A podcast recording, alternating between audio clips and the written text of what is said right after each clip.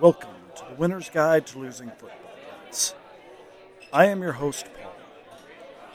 I am evaluating what each team needs to improve for the next season, going worst to first based on last season's standings.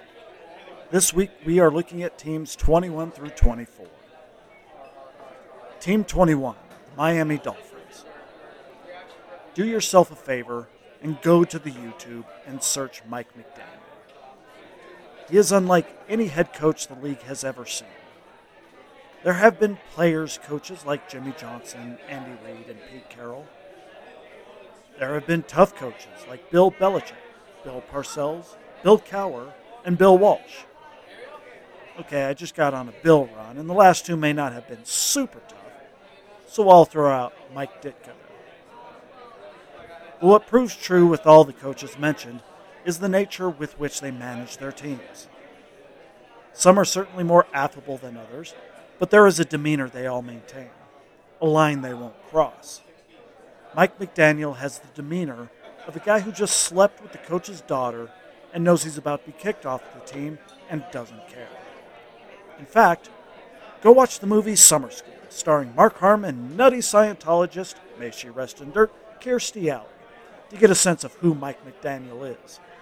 One could say that summer school is the Mike McDaniel story. A young, promising teacher sent to help elevate young minds who don't recognize their own worth or talents.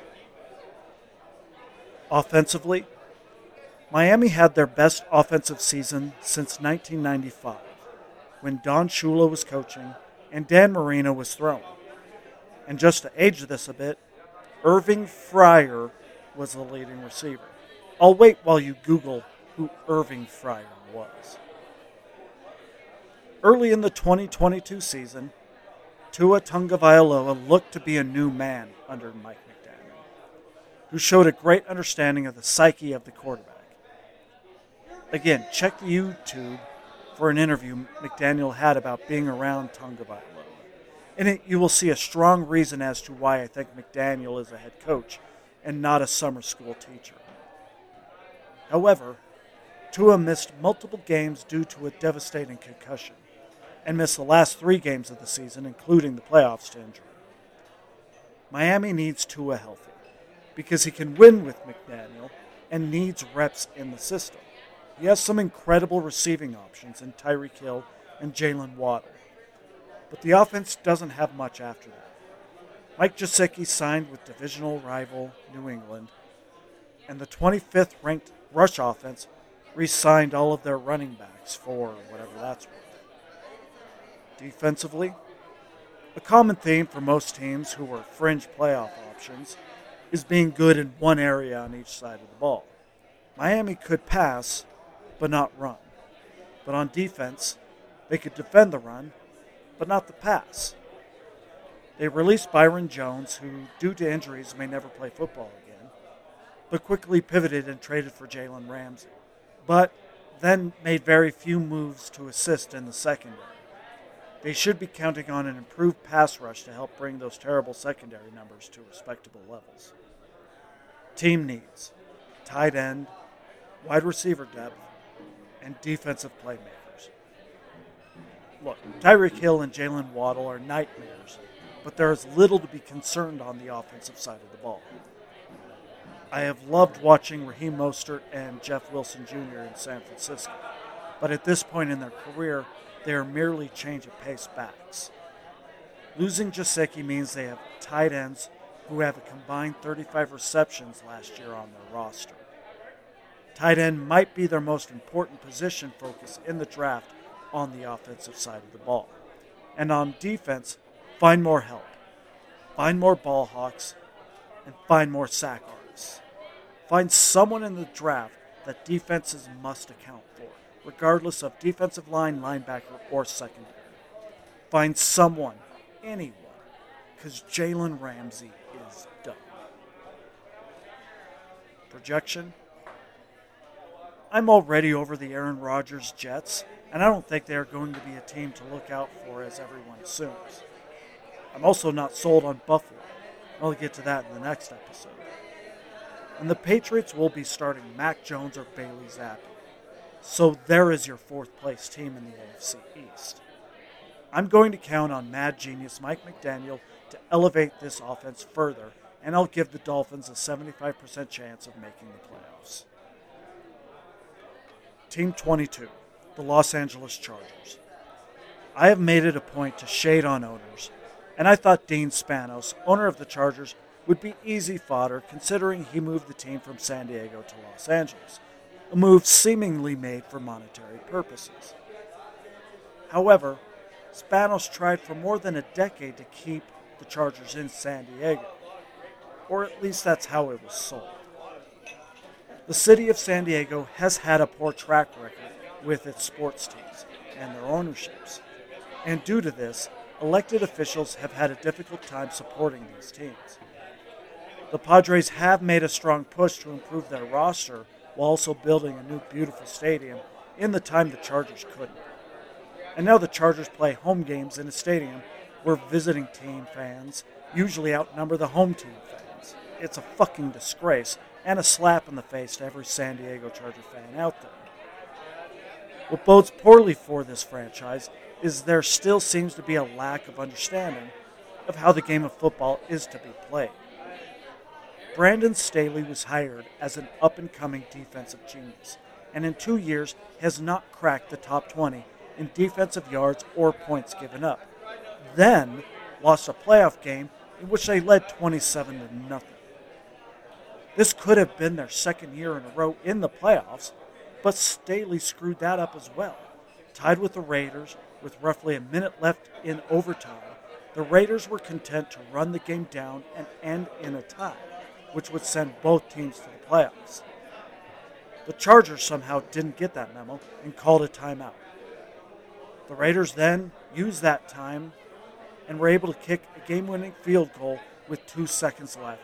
And instead of the Chargers in the playoffs, we got Pittsburgh, who were blown out in their opening round game. The decision making by Staley is poor, and his ability to elevate the defense is non existent, despite having players like Joey Bosa and Derwin James. Dean Spanos should have fired Brandon Staley, but instead allowed Staley to fire the offensive coordinator along with a couple of assistants. Offensively, the clock is ticking on this team, despite having a young, talented quarterback in Justin Herbert. Keenan Allen and Mike Williams missed a combined 11 games last year, with Allen being over 30 years old and Williams turning 29 this year. Young receivers like Josh Palmer and DeAndre Carter have flashed, but don't look yet to be ready to assume the lead receiver.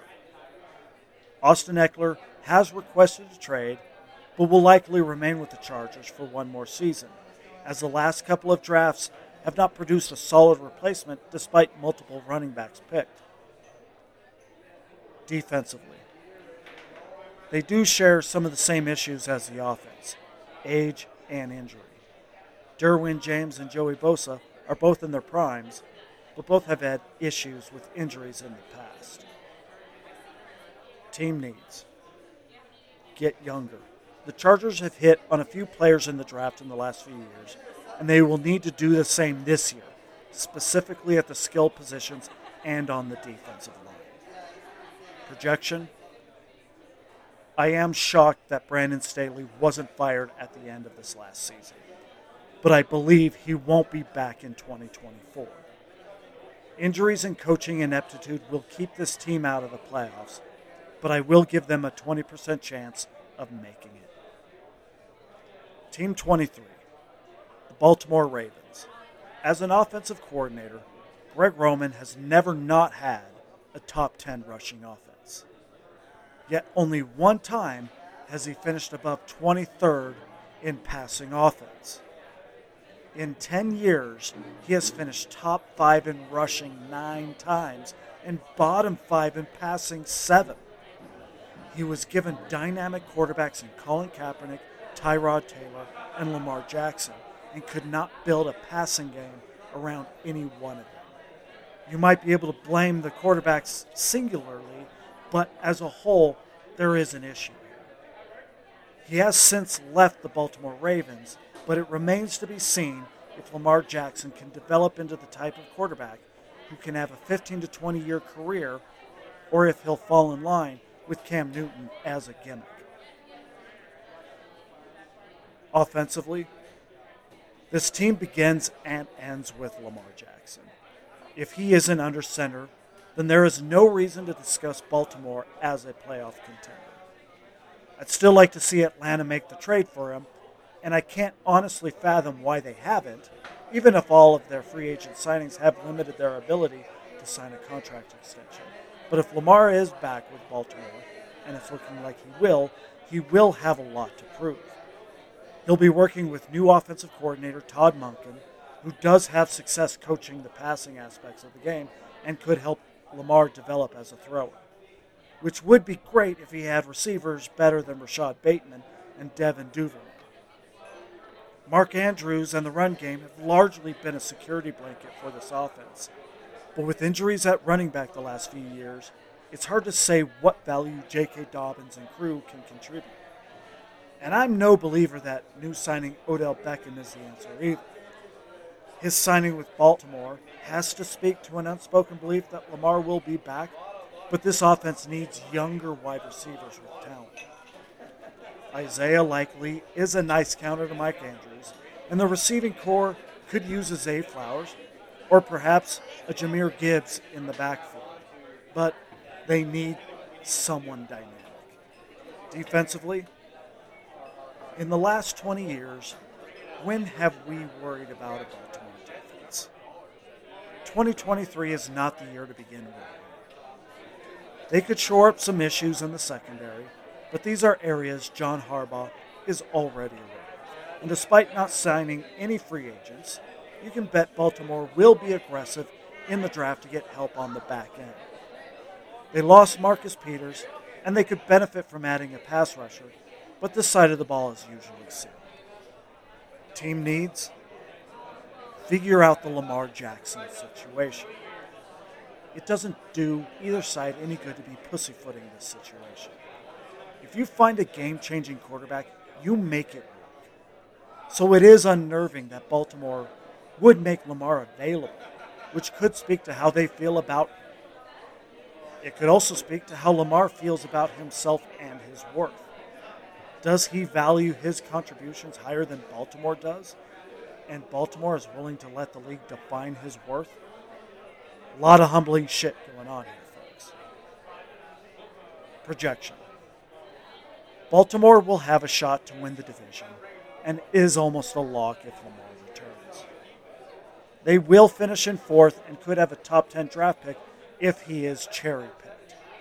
Right now, he hasn't been moved, so I'll side with the former and an 80% chance they make the playoffs. Team 24, the Minnesota Vikings. Prior to last year's draft, the Vikings had 22 draft picks in two years.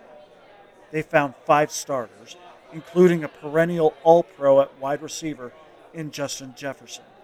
However, 15 of those 22 drafted are no longer even on the team. Turnover occurs when teams move on from a coach. But when you look at the situation Minnesota is in, you really would have liked to have hit on a few more players, even if they are just backups. The problem with moving on from so many drafted players so early is you still need to field a roster of 53 men. And when you need to do so through free agency, it gets really fucking expensive. And Minnesota did some really great things last year. That Buffalo game was incredible. I still talk about that game to this day. But they were eventually cut down for fielding the worst defense in the league. Offensively, it should almost be impossible to make Dalvin Cook an afterthought but Justin Jefferson is that guy. In an era of receivers looking to quickly look to the rest for phantom pass interference calls, Jefferson finishes every ball thrown his way. Unfortunately, beloved Adam Thielen has moved on, which means KJ Osborn will get his opportunity to shine, and in Kevin O'Connell's slash Sean McVay's slash Mike Shanahan's offense, he should produce nicely. Dalvin Cook has been a stud while on the field. And when he invariably misses time to injury, Alexander Mattison has filled in admirably. This could have actually netted Mattison a higher profile spot on another team, but he did choose to resign with the Vikings.